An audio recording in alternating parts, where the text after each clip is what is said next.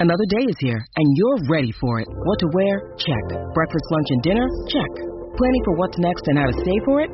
That's where Bank of America can help. For your financial to-dos, Bank of America has experts ready to help get you closer to your goals. Get started at one of our local financial centers or 24-7 in our mobile banking app. Find a location near you at bankofamerica.com slash talk to us. What would you like the power to do? Mobile banking requires downloading the app and is only available for select devices. Message and data rates may apply. Bank of America and a member FDIC.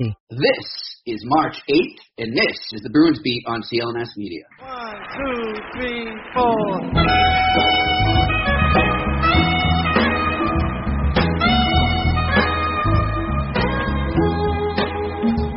Mother, mother. Welcome to another Bruins Beat here on CLNS Media. I'm your host, Jimmy Murphy.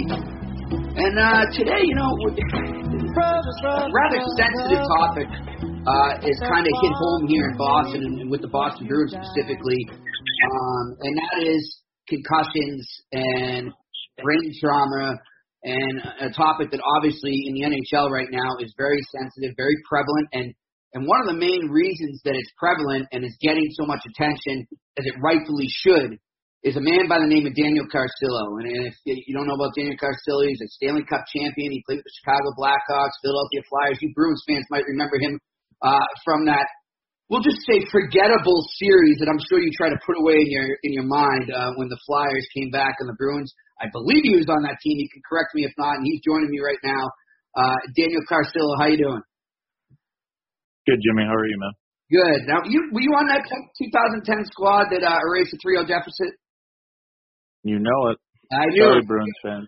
Yeah, man. What a oh, that was. Uh, hey, it was a great series in Philly, but here in Boston, that's something people forget. And I'll tell you, Tuukka Rask still gets a lot of hell for that, even though he, he went on to take the team to Game Six of the Stanley Cup Final. Uh, he's just never been able to live that down. I don't think he will until he wins the cup. But um, first of all, kid, you know, like I was saying to our uh, our listeners there just now, you've done an amazing job um, in the last year or so, and even more, of of really pushing brain science and concussion awareness uh, out there, right there in, in Twitter in the Twitter world, and and also now it's of course through your work is getting a lot of ink as well uh, in major news outlets, on major TV outlets, uh, and what have you, and I, I just want to you know, get to the beginning of that. We'll get to David Backes in a bit, but I just want to get to, you know, how did you decide that this was something you wanted to do and you wanted to uh, to help further the cause and, and, and really help your fellow uh, players?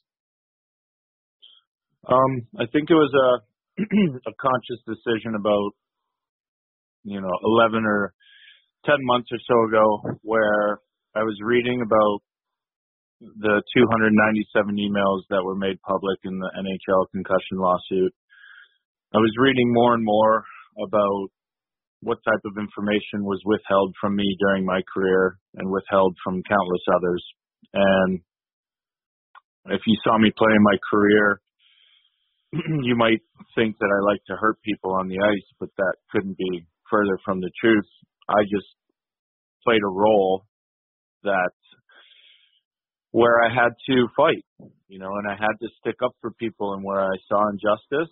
And if a guy like Patrick Kane or Jonathan Toews was getting picked on or, or leaned on, then I would go out and um, make sure that those guys felt comfortable enough and safe enough to play the game of hockey and put pucks in the back of the net. And that was definitely a role that was played. Now, it's since become extinct, or supposedly it's it's extinct. Um, but I think as we can see here in the Boston media the last few days with a lot of the concussion talk surrounding Backes and what the coach has said, um, it doesn't doesn't seem like it is extinct. And in certain markets, uh, especially original six markets, I think it's something of uh, of a selling point that the league sells actively sells and certain organizations still actively sell uh, violence, hate, and rivalries to old school fans,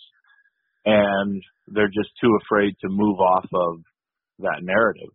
Uh-huh. And so, what I try to do on social media and daily. And like, for example, today I'm going to go talk to 350 high school students here in Orland Park in Chicago, or just uh, southwest of Chicago. But just to educate them on, you know, recognizing signs and symptoms and then moving into proper diagnosis and care. And everybody thinks that I want to save hockey. I really don't. I'm just using hockey as a platform to get to millions of people in different communities like the veteran community, firefighters, police officers, first responders, kids in high school, you know, kids in the OHL, kids in junior hockey, um, women of domestic violence, child abuse victims. There's a lot of people that go to emergency rooms uh, thinking that they're going to see a concussion after they get an MRI or a CT scan, and it just couldn't be further from the truth. And then, you know, take it a step further, introducing chemicals into your body which is what a lot of these American doctors like to do here, is prescribe an antidepressant for the depression, just uh, prescribe the Xanax for the anxiety. But what they're missing is that those mental health issues and complications are derived from the concussion or the traumatic brain injury, more specifically, the event.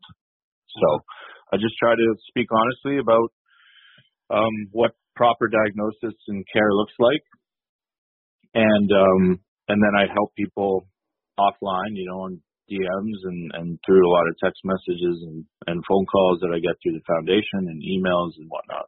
So. Yeah, it's interesting, and that's that's great that you haven't just limited this to hockey and, and what you were familiar. You're trying to reach all walks of life, and I really applaud you for that. You know, it's interesting. You were just talking about the the emergency room visits. I I had a second cousin. I mean, I was only about eight, I think, Dan, when this happened. But you know, my my parents had told me the story, and it, it always scares the shit out of me. To be honest, he he was he was out one night, and you know, had a couple pops, having a good time with his buddies, and they're walking out of a bar, and and some guys start up with them, and it ends up into a fight, and he hits his head on the curb, and he goes to the emergency room, and they just brush it off, like they're like, yeah, you know, you got a bump in the head, you're you're drunk, whatever, you'll be fine. They give him some painkillers, and they tell him to go home and go to bed. Well, he did that. And he never woke up. And, mm. you know, that was, I mean, what? So I'm 44 now. That was a long time ago. That was like 36 years ago. But the scary thing is, is that's still happening. And I'm, you know, when we talk about the hockey sense right now, I, I don't think any trainers are saying go home and go to bed. But there's still this I, I don't know. You can correct me if I'm wrong. It just seems like this. If this is too strong a word, I, and I don't mean any offense to the training society and, and you know the trainers across the NHL and the medical society across the NHL, but there seems to be a lot of ignorance, or or is it stubbornness? And, and that's where you know I'd like to get your take. Is it a combination of both, or how do you see it there? Um, yeah, it's tough because I get this question a lot, and I think that a lot of doctors and a lot of athletic trainers and therapists in the league, their hands are tied. Okay. Their hands are tied by the rules that come down from the NHL and the NHLPA. It really starts with the NHL and then moves into the NHLPA as well because they're in litigation right now. So, and they're going to be in litigation they have until March 20th to either accept or reject the percentage of enrollment um, of men who were in the NHL concussion lawsuit settlement. And then after that, you know, we go to court. I'm a critical witness in Steve Montador's case. Mm-hmm. You know, and then after that, my case goes to court. And then after that, Derek Boogaard's family is going to court. And then Nick Boynton's going to court. So, like, their litigation problems are honestly just beginning. I, I think Steve's case has the potential to change. I don't even like using this word, but um, sport related concussion. You know, like there's what I want people to understand is there's no such thing. There's right. no such thing as a sport related concussion. like if you you get into a concussion, you're not going to call me up and be like, "Oh, Dan, I just got I, I got one of those car accident concussions." Like, is that worse than a, a sport related concussion? Well, no, it's just it's just a concussion. Period. You know, straight up, it's it's just brain injury and brain damage. And forget about CTE. Like what we know about brain injury and brain damage is that it leads to cognitive dysfunction and neurodegenerative diseases in some cases. you know, and CTE is part of that. But without brain injury and brain damage, repetitive repetitive head trauma, without that, then you're not getting brain damage and you're not more susceptible to these neurodegenerative diseases or cognitive dysfunction. Like for example, um, I'm right, right brain, frontal lobe, lower right cortex injured. That's where I was identified. Well, that's you know, those are two major areas in my brain that control, you know, my personality, my problem solving, my decision making process, and they were literally shut down. So you have these guys like retiring from sport who aren't predisposed to mental health issues or conditions and they're retiring with mental health issues and with these serious mental health um complications like suicidal ideation like that's what eventually pushed me into treatment was that I wanted to drive off and kill myself and I have you know three young kids under the age of 4 and so it got really scary. You know, I needed to figure out what was going on. And the scary, here's the scariest thing is that when you're in your career and you're still super stimulated, that stuff doesn't really creep into your head. Um, you know, it's funny we're having this conversation because I got a text message last night from a guy who I helped, um, you know, get into treatment. He's still in the league and he couldn't sleep last night for the first time and he had anxiety, you know, and all through the night. And he's texting me like is this normal? That and it's and it's not you know it's not normal if you're not born with it you know? And what what i want people to understand and david backes too is that it's a chemical imbalance you know you have a chemical imbalance on your brain because of these repetitive head traumas and it's not your fault number one it's not the player's fault it's again this league that withholds this pertinent information, like the words of early onset dementia. You know, you have to use those words if you want guys to drop that mentality that you know I'm a warrior and I'm sacrificing myself for the good of the team. Like, I mean, that might be all well and good right now because you want to play another year or two. I get it because I was there and I did that too. But my belief is that if they have the proper understanding, they're not going to take those risks anymore. And that's why I believe that the NHL actively continues to withhold that type of information because, well, they want warriors. NHL on NBC, they want to be able to sell the rivalries, you know, and without these types of players, there aren't any rivalries. There's just a new game, which is amazing. Like I love the game of hockey now. Like the skill game, I love watching the Leafs. Like it's awesome. Yeah. Um, but you know, they still, I think the NHL is still so deathly afraid of losing all of their hardcore fans that they just can't get off that narrative. And then, you know, number two would be, it would be an admission of guilt, right?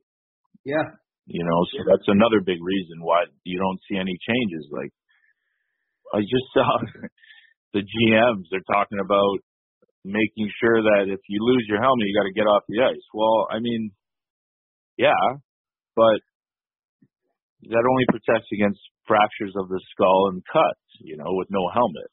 Like yeah. What I want people to understand is there's no such thing as a safe helmet or a safe mouth guard. None of them will ever and are have never been proven to protect against your brain sloshing around in a rigid skull due to a, a big hit or you know, a puck to the face, a stick to the face, like any any types of those hits, you know.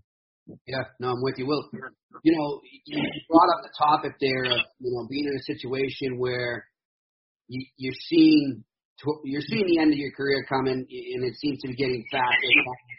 You want to stick around, and you want to you want to contribute to your team. You want to be there for your teammates let's let's play this clip here from Bruce Cassidy right now, and then I'm going to get your reaction to that. I don't have the audio from Backes, but what I will do after we play the clip is I'll read you the uh, the Backes quotes from the other night after his fight against Michael Ferland. So here's the Cassidy clip.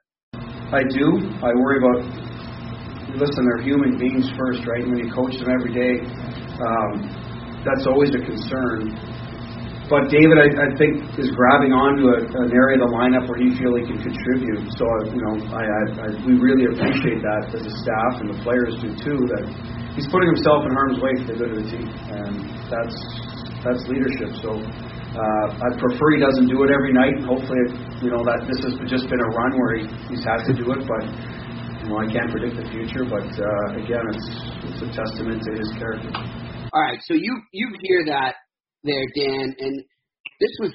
Now I'm going to read you the quotes from Backes afterwards when we asked him about the fight and the situation he's in. But this this first one right now really this is something like you know it, it scares me a bit. And we we heard kind of what Cassidy said there. Cassidy's almost saying, yeah, we're we're behind him fighting despite his concussions. And look, I think Bruce Cassidy's a great guy. I think he's a great coach, and I I think this goes to what we were just discussing, Dan. That it's just the mentality. And so I'm not I'm not trying to single out Bruce right now, but I think it's a this that was a perfect example of what you said there. This is an even bigger example. This is uh, Backes telling us. I'm going to quote him now. Quote unquote. He said, "You have to stick up for your teammates, whether it was a liberty taken or you know tonight's hit, which is a hard, clean hit. First of all, I don't think clean hit should be ending a fight anymore. I don't know what started that. It's got to end. But anyhow, Backes goes on here. He says, "But if you guys are running at our skilled guys, we need to hold them accountable. And I thought there was an opportunity for me to step up and you know fill that role." I asked Butchie, that's Bruce Cassidy, when we were in Vegas and we had a meeting, if I could be put in roles or places that would have a bigger impact on games. And you know, whether that's with my gloves off, my gloves on, I think he's provided me those opportunities, and hopefully I've done my job for him. Whoa, hold the phone here. I mean, so read it. I mean, I hope you heard that the way I did, Dan. He's basically saying that they had a meeting that said, this is what I want you to do and this is what I want to do for the team and this is going to be my role now. So he's take he, this is like a calculated decision on both parts for him to start fighting more despite his concussion history and his age and the wear and tear on his body. He's now making a calculated decision. So he goes on and he says, my wife, uh, they ask, you know, are you worried about the concussions? And he says, well, my, my wife does, but that can't be a thought in your head when you're out playing in the NHL. I think there's, you know, times where she's probably worried about me driving more than 65 miles an hour on the Mass Pike too, in a potential car accident. But whatever else that could come, I can't control that. But I think the game is you look at the stats and you're not as prone to concussions actually fighting as you are from whiplash or side hits or shoulders to the face or elbows to the face. I want to get your take on that, Dan. You know, I guess it's a calculated decision. So he says it right there. And if I'm going to stay part of this team and stay part of a winning team, that's maybe going to be part of my role, and I'm okay with it. It's sticking up for each other, sticking together again. It's a staple of what we do here. Now, does that not just, like, in a complete nutshell, say everything you just said, Dan? 100%. That's, I mean, if you read that quote back, you know for a fact after reading that, like, for me, that confirms that these guys are just not getting the proper understanding, education, diagnosis, or care. You know, that that affirms it because yeah. If they are, I mean, you just don't you don't have somebody um, trying to make a metaphor with concussions and brain injuries to driving 65 miles an hour on a turnpike. They're not the same thing. Yeah. You know, they're just they're not. And to his point, yeah, he's right. a lot more concussions come from hits to the body. Like for example, 2009, 2010, the unsealed emails, there were 66 reported concussions. 33 of those were from legal body checks to the body, legal body checks, you know, and only three were from fighting. Um, I think that they're underreported. I think there's a lot more whiplash and neck tears than in fighting with the jersey pulling, um, than you know there are in in regular uh, body checks. You know, and sorry, that's my daughter. She's standing up. um, but you know, to his point, if you if you listen to that, it, it it's hard to listen to just because of the coach element, but you just can't fault David Backes or Cassidy. Thank you. Because See, how can they? Because I, I don't think Cassidy's at fault either. I think I almost put no, him it's just, player. Yeah. yeah. Yeah, it's it's like almost it's almost like this, right? How can you fault somebody for something that they don't know, for something that that they're playing in a league that's worth 4.5 billion dollars, but they refuse to give them the proper information and the proper education. Like I'm talking about Jimmy, when I say proper education and information, Huh? I'm talking about like taking a, a, a camera to an early or to a dementia clinic and interviewing dementia patients and then going back in a month and updating and interviewing them again and you can see some sort of deterioration and then talk to the family members Right. you know? And talk like that's the type of education that needs to happen with with respect to you know scare tactics. Like you have to and it's honest right? It's not being over dramatic about these brain injuries and once that happens right then I think you'll start to see guys respecting each other a little bit more. Obviously, you know, the NHL player safety has to step up and do their part because at the end of the day, like, there really isn't an enforcer role. There's not guys out there fighting almost every game. It's down a lot, which is great, but you still see these teams with this crazy mentality of, you know, David's, you know, David's going to be he's he's at risk. You know, he's definitely at risk. Even right now, like as his head trauma history goes, like that's a lot of head trauma. You know, I've had seven diagnosed confirmed concussions, but you know, I don't know what he's at now, but I've heard his name a lot in Yeah. the um you know, and I feel for him because he's playing for an owner that apparently has never heard the the term CTE Don't get you know so that's that's that's even scarier you know like him and him and gary are the two guys that perpetuate this you know and um yeah just uh, it's it's it's a scary situation. If i was his wife and i was his kids how many kids does he have? Three or four kids? I believe. right? Um i'd be worried. But again the scary part is he's he's only going to feel those symptoms um once he gets out of his career you know and but uh you know in my head it's like oh we're going to hear from him doing an interview a year after he retires that you know he's suffering and that's it sucks to say that but that's going to be a big reality especially Jimmy like what what we have coming down the pipeline this is what I feel and it's not I'm not proud to say this or but guys my age from who were born like 80 to 85 and earlier we started hitting at 4 years old Mm. so if we think that only the pro hits affect us well think again Yeah. you know, like there's, I really do believe, and that's why you see guys like Rick Nash retiring because of PCS and Wingels. You know, um, there's a lot of guys. Is You know, done now? and Is he retired? sorry, not no, not Wingels. Um, Joey Vitale. Oh, okay. Excuse me. Um, after I said that, yeah, I'm like, no, it's Oh, not. no worries. Yeah, no, but I, it's funny. Vitale.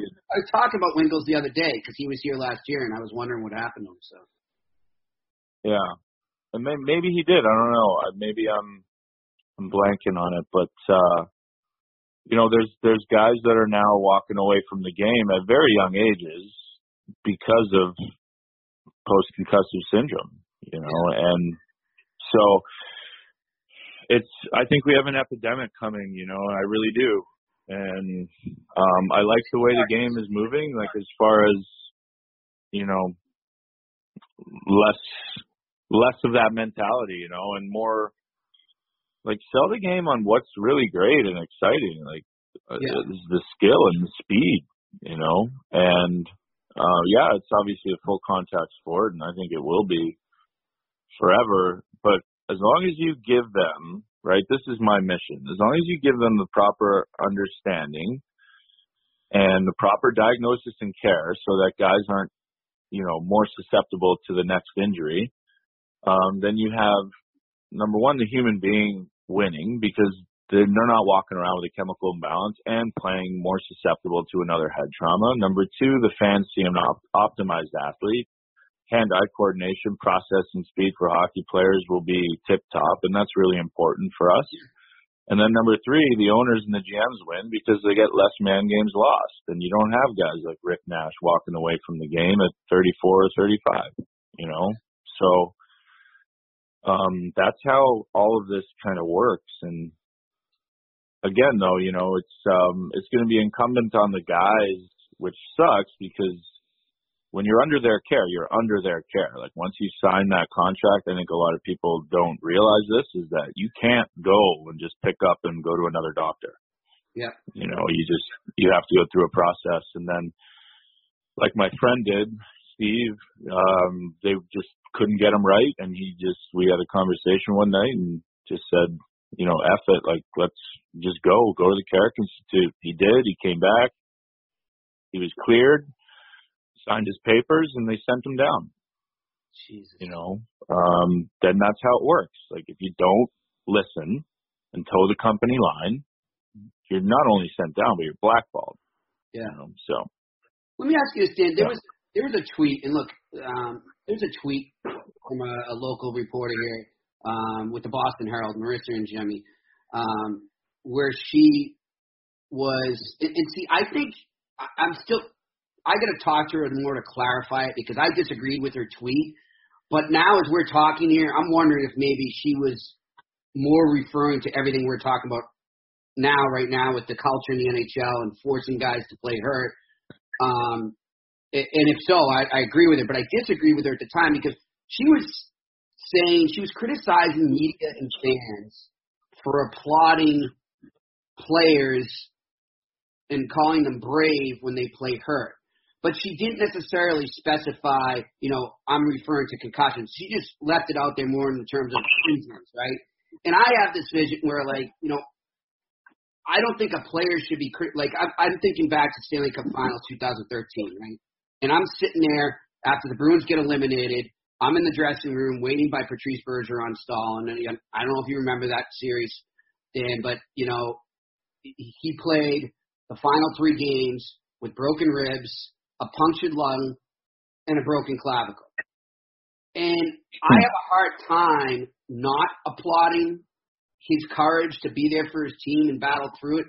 And, and maybe I'm wrong. Maybe I'm maybe I'm falling now under the culture of what we're talking about, and maybe that mindset that I have towards this needs to change. Now, if he played with a head injury, by no means would I be applauding that. I would say he shouldn't have played. I wouldn't have blamed him. I would have blamed the NHL and the culture we're talking about.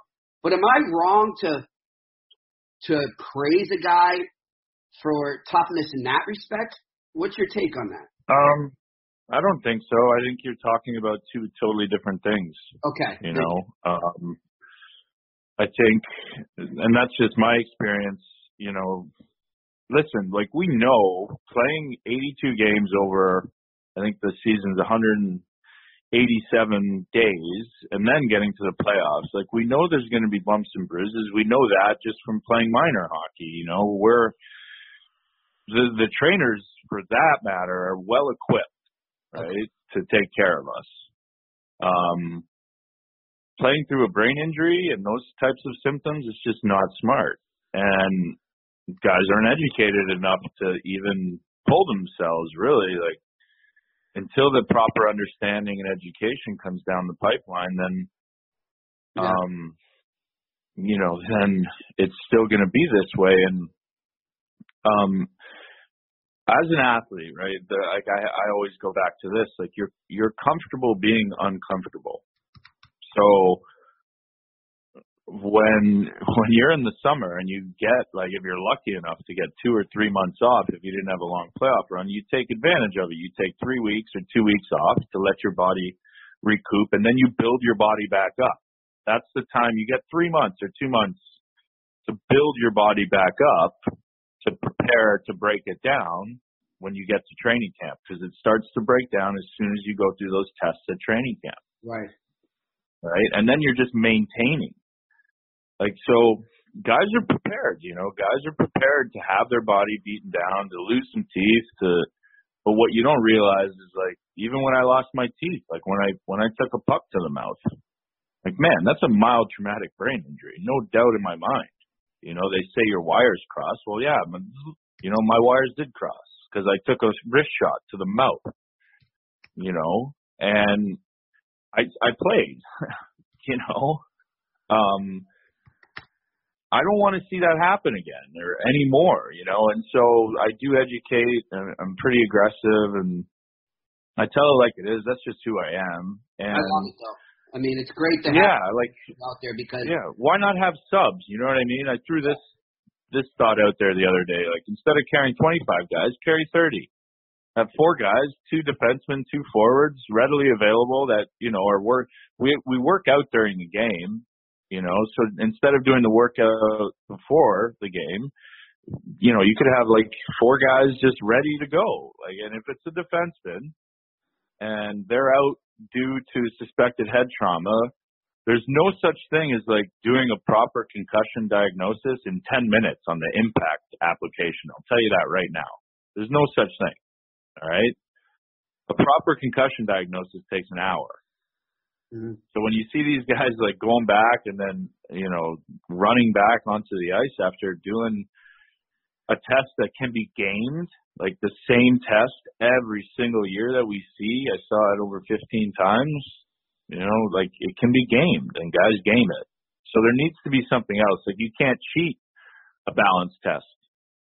You can't cheat uh, the iPass that actually puts the cameras on your eyes and sees if there's any dysfunction in your vestibular, ocular, affect system. You can't cheat that, Mhm. you know. And so if there's a suspected concussion, the guy's out, no questions asked, and you get to sub somebody in. You why do you like, think it doesn't happen? is- money, right? That's more. That's of more. course it's money. Yeah. Of course, but you know, to that point, well, you know, you'll have guys like Kaner or Toews um playing longer inherently you're making more money, they're making more, yeah, you're you're paying a little extra, but you know, it's it is, it's a money game, but apparently the league's pretty profitable. So, you know, if they're if if they're an entity worth four point eight billion dollars, like I would assume that they would want to take care of their employees. You know. It's funny, Dan, how they they they claim they're worth that when it when it's uh benefiting them PR wise, but then when when it's not, they're not worth that. You know, you ever notice how that changes a lot?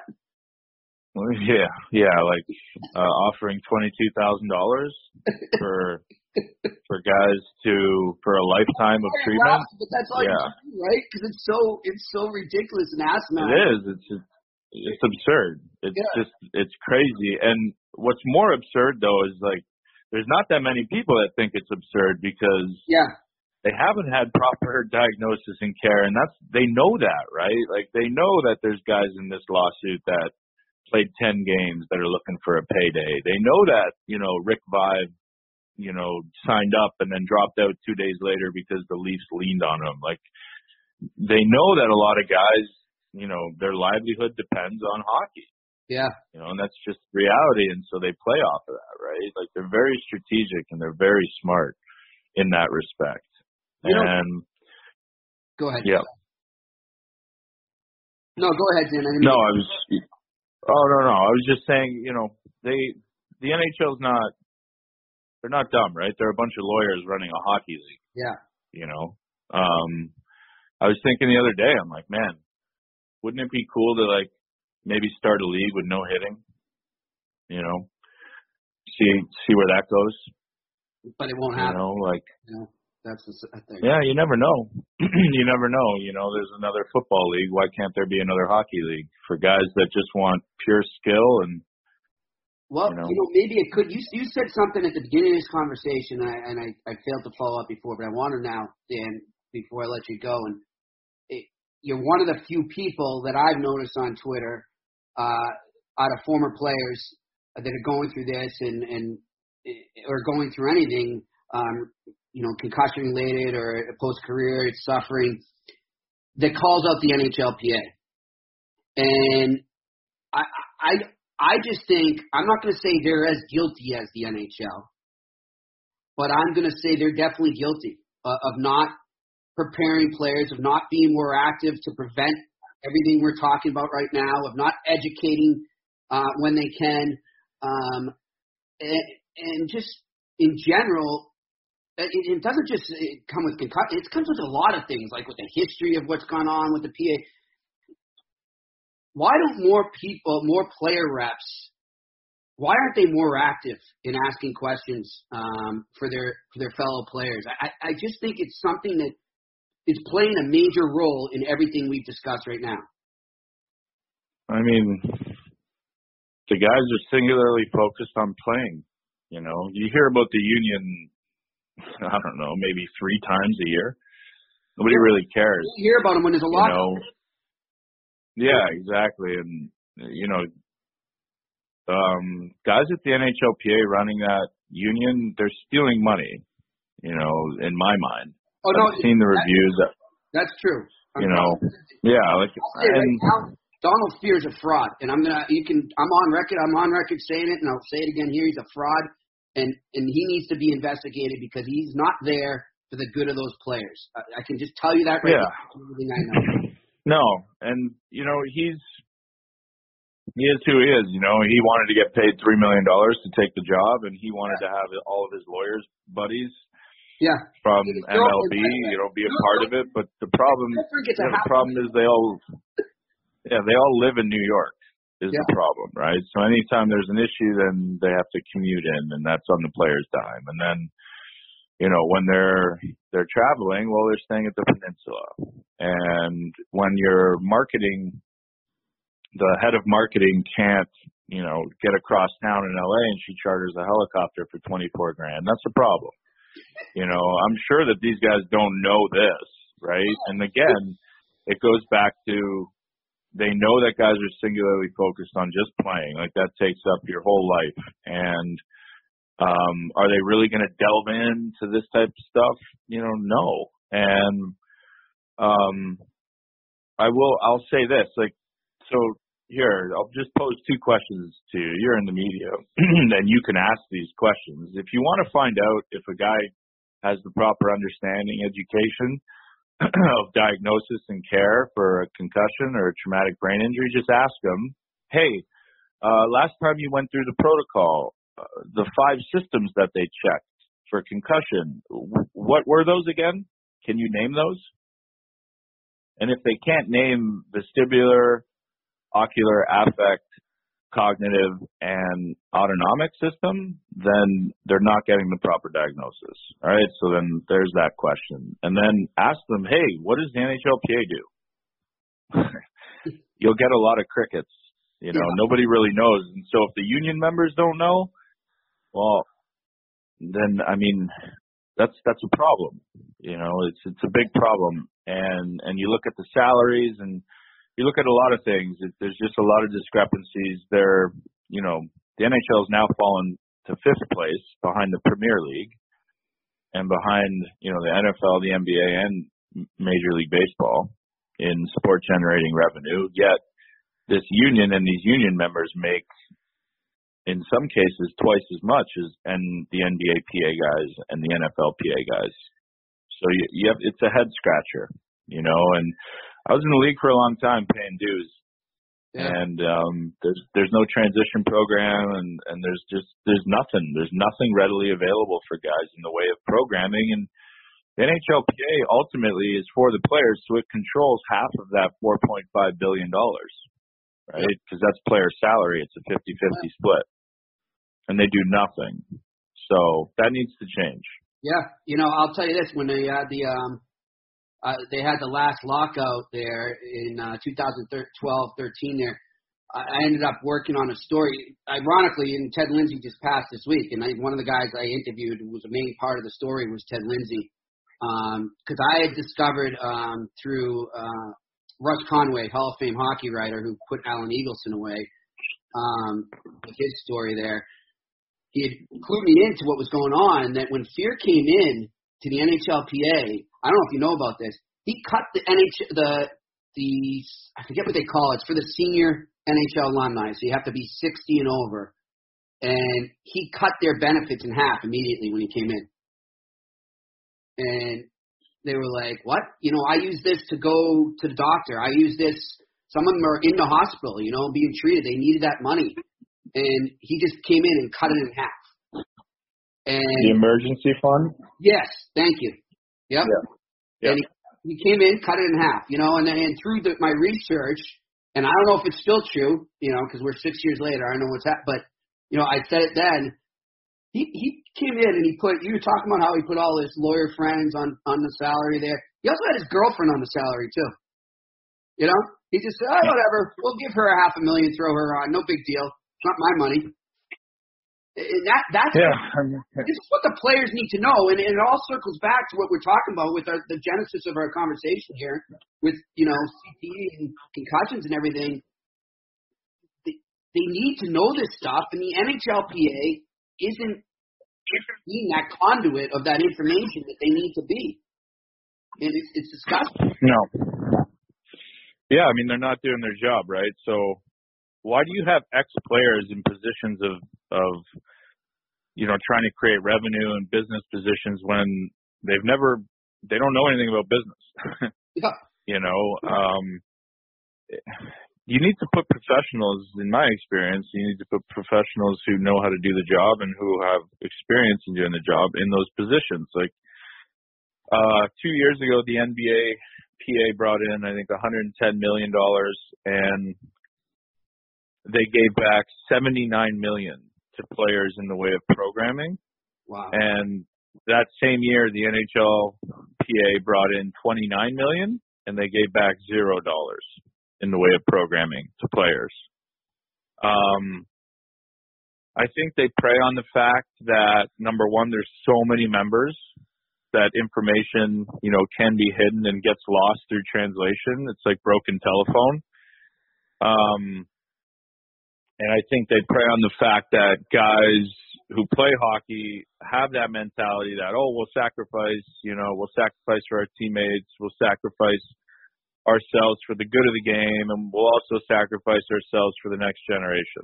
You know, that's the thing you always hear in the CBA. Like, it might not be for us, it'll be for the next guys, you know, and it just, I think that's been said since the beginning of time because that's our mentality, you know, is, is it's driven into us from a very young age that, um, you sacrifice yourself for the good of the team. Yeah. You know, things like that are said all the time. And then what's said in the room stays in the room. And, you know, like all of this stuff that harbors like, you know, abuse and hazing and, and this warrior mentality, I think needs to be changed. The way it's going to be changed is that younger generation coming up and just not, not accepting that, not accepting that narrative, you know, and I think guys are now, you know, and so it's changing slowly but surely. They're just, you know, I have a five year plan with this advocacy work and we're not even in year one, you know, and now it, it's starting to really take hold on social and, um, you know, there's other things coming down the pipeline though, you know, like some things with uh, the Players Tribune, uh, a book. Um, so there's, you know, there's a lot of like really good stuff coming. Awesome. Well, listen, Dan, I, I really enjoyed this conversation. I think be more of these conversations out there, and I know that's what you're trying to do. And uh, I appreciate all the work you do. And, and seriously, I've told you before uh, in our DMs, I'm here if you need me. And if there's any, if you come to Boston and you're doing some speeches, let me know. I'll help uh, promote it and and you know anything I can do to help. All right. Awesome. Appreciate it, Jimmy. All right. That's former NHL and and really, I think right now, a guy I'm going to say should be considered a hero amongst players right now.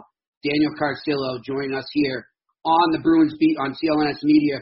Uh, we're going to say goodbye to Dan right now, and I'm going to come back and I'm going to answer your Bruins questions of the week. Uh, so stay tuned. All right, so here we are back, and uh, you know, before we get back into your questions here, and what what a conversation we just had there. Uh, a longer than expected uh, Bruins beat. Uh, but I don't think you mind. I know I didn't mind. That was very educational. Um, it, it's amazing what Daniel Carcillo has done. Like you said, it's a five-year plan. He's only in year one. It's amazing the awareness he's brought to to CTE research and and head injuries and uh, and just the conditions that players are in after their careers and what they're going through. I mean, I I'm friends with Kevin Stevens. We all know his story with the brain injuries he suffered and the the the addiction issues he had and how he's cleaned himself up. But it's a direct result of the lack of knowledge and the prevention from the NHL, and I think to an extent the NHL PA from letting these players gain this knowledge and be prepared. And, and clearly, I mean, I think David Backes's a smart guy. He's making his own decisions, but clearly, him and Cassidy right now are, are falling victim to that culture. And look, I've been the biggest advocate of fighting, what have you. I, I think I always say it deserves a, a, a place in the game if it if it's on spontaneity, it's a spur of the moment. Hey, it's going to happen. But I don't know, man. I mean, after that conversation and just being there, listening to Backes talk the other day, and and Cassidy, I, I don't know. You know, I, maybe I'm starting to see things differently now too. But let's get on to some positive stuff here. And before we do, uh, we got to mention our sponsors here. And uh, you know, I'm sure it's only a matter of time. Uh, actually, no, there already was a story uh, about Daniel Carcillo in the Athletic, and of course, there's an Athletic Boston as well, and they're one of our sponsors. We're proud to have them on board here. And, and I always tell you guys, you can go and get a subscription for two ninety nine a month. All right, so uh, the Bruins beat, as we told you, one of our one of our sponsors. We're proud to have them on board. We're brought to you by the Athletic. And of course, if you don't know what the Athletic is, I'll give you the the official rundown they have me read, but I'm also going to tell you what I think of it. The Athletic is a subscription-based publisher of smarter sports coverage for diehard fans. The model is simple: no ads, no pop-ups, and no autoplay videos.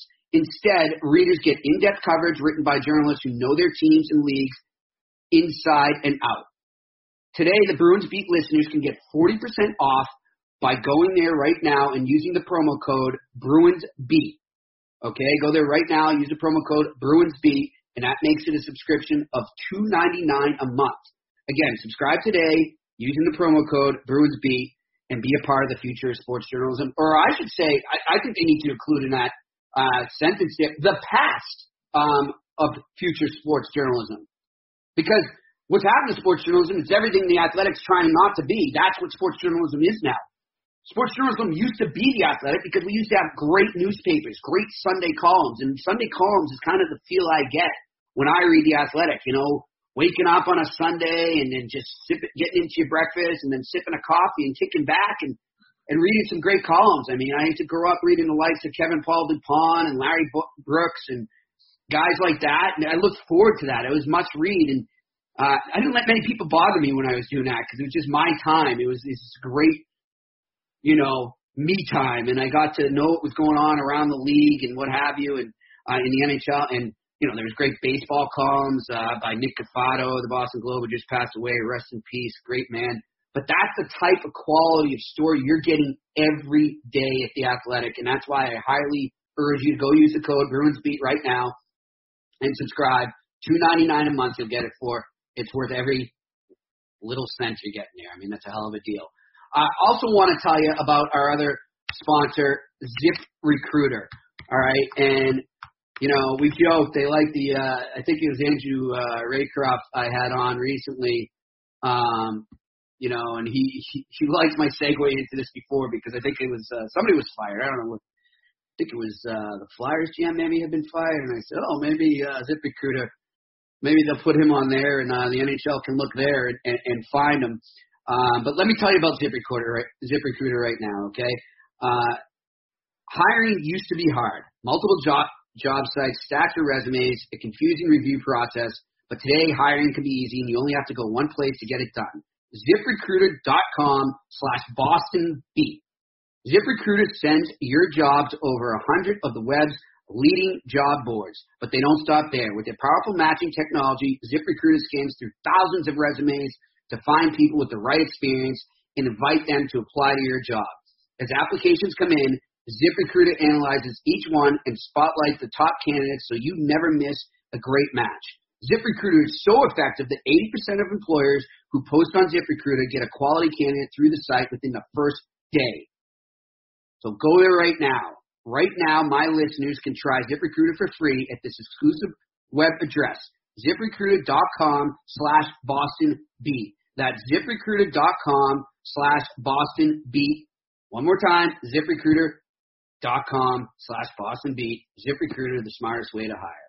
All right, we are going way over the time here, and my producer, uh, Evan Marinofsky, he's gonna he's gonna be like, "What the hell, Murph?" But you know what? I can't not read your questions uh, guys, and I'm going to get right to them. He gave me some great last minute questions. We only had one when I woke up the day I was recording this. Um, but let me tell you, uh, you guys answered the bell. Uh, I posted this about an hour before I recorded, and man, we got some questions. So let's get right into it right now. Uh, we start with at Heritage SN. That's Heritage Sports. At Heritage SN, Heritage Sports. Uh, says, got a few for you, Jimmy. Where do you think Butch puts Pastrnak when he returns? What kind of deal does it take to re-sign McAvoy? And what's your cup matchup at this point in the season, and who takes it home?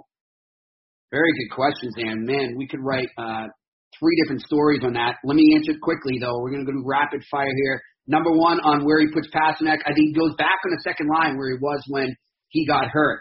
Uh, so expect him with Krejci and DeBrusk. I think Johansson, when he comes back, will move down a notch think you're going to see some alternating uh, with Cehlarik in there too on the third line. Um, you might see Backes being a healthy scratch at times, maybe more often than not after what we just discussed. Um, but that's where I think Pastrnak goes. I like it. It balances out the lineup. And I think one of the reasons that Cassie's able to do that, and I think people need to shut the hell up with their stupid comparisons of Donato and Charlie Coyle, of Ryan Donato and Charlie Coyle. Every day I'm getting tweets to me since the trade. Who cares what Ryan Donato's doing in Minnesota? If you're Bruins, they just care about what's going on here. He's gone. Let it go. All right? Like Frozen. Let it go. Let it go. Sorry to go on a rant here, but I'm sick and tired of stats of Ryan Donato being thrown in my face and saying, well, Charles Coyle's got zero points. You know why Pastrnak's able to go on that second line right now? You know why he's able to rotate between the first and second line? You know why the, the lineup has balance and the Bruins can roll four lines and they're the hottest team in the NHL? It's because they have a center like Charlie Coyle who actually plays in his own end and does everything that's asked of him. Maybe he's not scoring, but he bounces off that lineup. They couldn't do that with Ryan Donato. Ryan Donato is a one-dimensional player. He's a sniper, and he goes hot and cold, and he's going to be lucky if he's a 20-goal scorer every year. That's it. I'm telling you that. Great kid, but he's not going to be some 30 to 40, 50 goal scorer that a lot of people here in Boston seem to think he's going to be. Let it go. All right, second question. What kind of deal does it take to re-sign McAvoy? Well, uh, Fluto Shinzawa in The Athletic, we'll bring up our sponsor again there, had a great column. I urge you to go check it out about two or three weeks ago with an interesting tidbit there that a lot of people don't understand. Yes, Charlie McAvoy is coming out of his entry level deal. Um, because of the lack of uh, AHL games that he played, I think I've got this right, but either or, he the bottom line is he can't be offer sheeted. And that's huge because this is going to be the summer of offer sheets. You're going to see a lot of them coming. Toronto's going to get raided. Um, but Charlie McAvoy is safe from that. And also, the Bruins aren't required to offer him anything more than a one year qualifying offer. So they hold all the cards. So it's not a matter of what kind of deal does it take to resign. They control it. He can hold out all he wants. He can be like William Nylander, but tell you what, he's not getting that multi-year deal that William Nylander got because he's in a different position than William Nylander. All right, and he's not going to get it. And I think you're going to see a bridge deal now because according to Fluto, McAvoy turned down a long-term offer, which you know he might want to talk to his agents about that. I think he's going to regret that, especially considering the injuries he suffered this year. I think he's a great player. I think he's the future of the Bruins. I don't think the Bruins are going to mess with this to the point where they uh, he doesn't want to be here but he's not going to hit the megabucks deal like he wanted. I'm looking at maybe a 5.5 for five years, uh, maybe six. We'll see. Uh, three, what's your cup matchup at this point in the season? Who takes it home? I mean, everyone's going to say Tampa, Tampa Bay, right? Uh, and they're playing a little lackadaisical lately, but then they answered the bell against Winnipeg lately. So, I mean, they're obviously the pick uh, at this point. So I'd say Tampa Bay.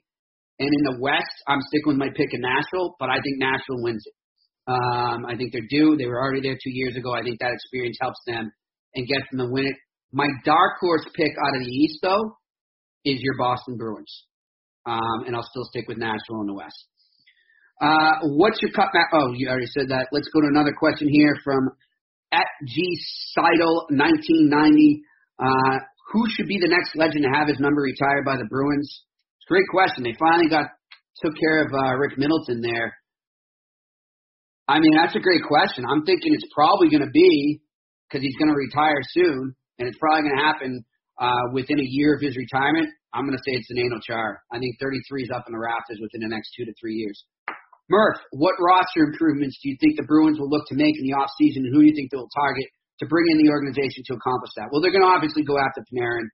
Uh, they would have gone after Stone, but Vegas uh, re-signed him. Uh, they're they're going to look for more scoring uh, on that second line. Um, even though I think it, it looks pretty good right now, but they'll do that. And they always it can't hurt to bring in more defensemen. I, I think something's going to happen with Torey Krug there. They just can't afford to keep McAvoy and Krug, so um, you could see him moved. But I think scoring's the big thing they'll look at. Uh, now that the trade line is come and gone, who remains as the top targets for this offseason trade F A wise, free agent wise? That's from at Alec underscore by eight. Um, like like I just said, I, I think they do go after Panarin. I don't think they have a shot though, but they'll look around for some scoring. Uh, at Johnny Driscoll, my man from Holyoke, can't wait to see you, Johnny, uh, out at the St. Patrick's weekend there in Holyoke. Uh, will they ever stop losing? This team is on fire. Flames uh, emojis. Yeah, they will. I mean, it's going to happen when we least expect it, right? I mean, they're playing Florida the night, uh, tonight. Uh, right, I'm recording this before the Florida game. Could be a stinker against a team like that. It's usually a team that you don't think is going to beat them is the one to end these streaks. It'll happen. My fear is after such a long streak that they then go into a losing streak heading into the playoffs, or they play lackadaisical kind of mediocre hockey going in. That's what I'm afraid of. I'm just hoping they didn't peak too early. Um, but yeah, it will happen. But what a run they're on right now uh, at Reg, R-E-G-S-T-A-J, Regsty, James Regan. I said, Jimmy, why hasn't it been discussed about Cassie being considered coach of the year, given the early se- season injuries and now has him third overall in the league? I, I'm discussing all the time. I think he should be in there. The problem is there's just so much competition. Barry Trotz, uh, I mean, based on what the national media says, they just they handed the award to him already, which I think is kind of bullshit. But uh, I think Rick Tocchet's in there. I think you have to put Jon Cooper in there, even if he's got a great team. I don't think he should be punished for the fact that he has a great team. Um, but I've got Cassie in there. He should at least be in the top five. Um, at Antonio B underscore three, it's Antonio Bonamo. I hope I'm pronouncing your name. What's the one thing besides Tampa that's stopping them from winning the cup, referring to the Bruins? Uh, injuries, health. That's it. That's it. And I, let's not overlook Toronto, everyone. Do I think they beat Toronto? Yeah, I do, but don't overlook them. They, they've obviously got a lot of revenge motivating them too, uh, because the Bruins have owned them. So, you know, don't look past Toronto. But if they get past Toronto, I mean, yeah, I think if they can beat Tampa, it's anyone's game. So we'll see. All right, hey, an extended Bruins beat. I want to thank Daniel Carcillo. Some amazing stuff there. I want to say I hope David Backes uh, makes the right decision, whatever he feels that is. I respect it, but I, I, I do fear for him, and I hope he's all right uh, when his career is over, as I do for so many other players. Uh, great stuff from Daniel Carcillo there. Thank you to listeners for uh, following us. Of course, go over to at Bruins CLNS for all your Bruins coverage, and of course, you'll find uh, this podcast there and on clnsmedia.com and iTunes and Spotify. I'm Jimmy Murphy. Big shout out to my man Evan Marinofsky. He's got a great producing job to do here, but God bless you, Evan. We love you. Uh, we'll talk to you next week, folks. This has been another edition of The Bruins Beat on CLNS Media. What's going on? What's going on? Hey.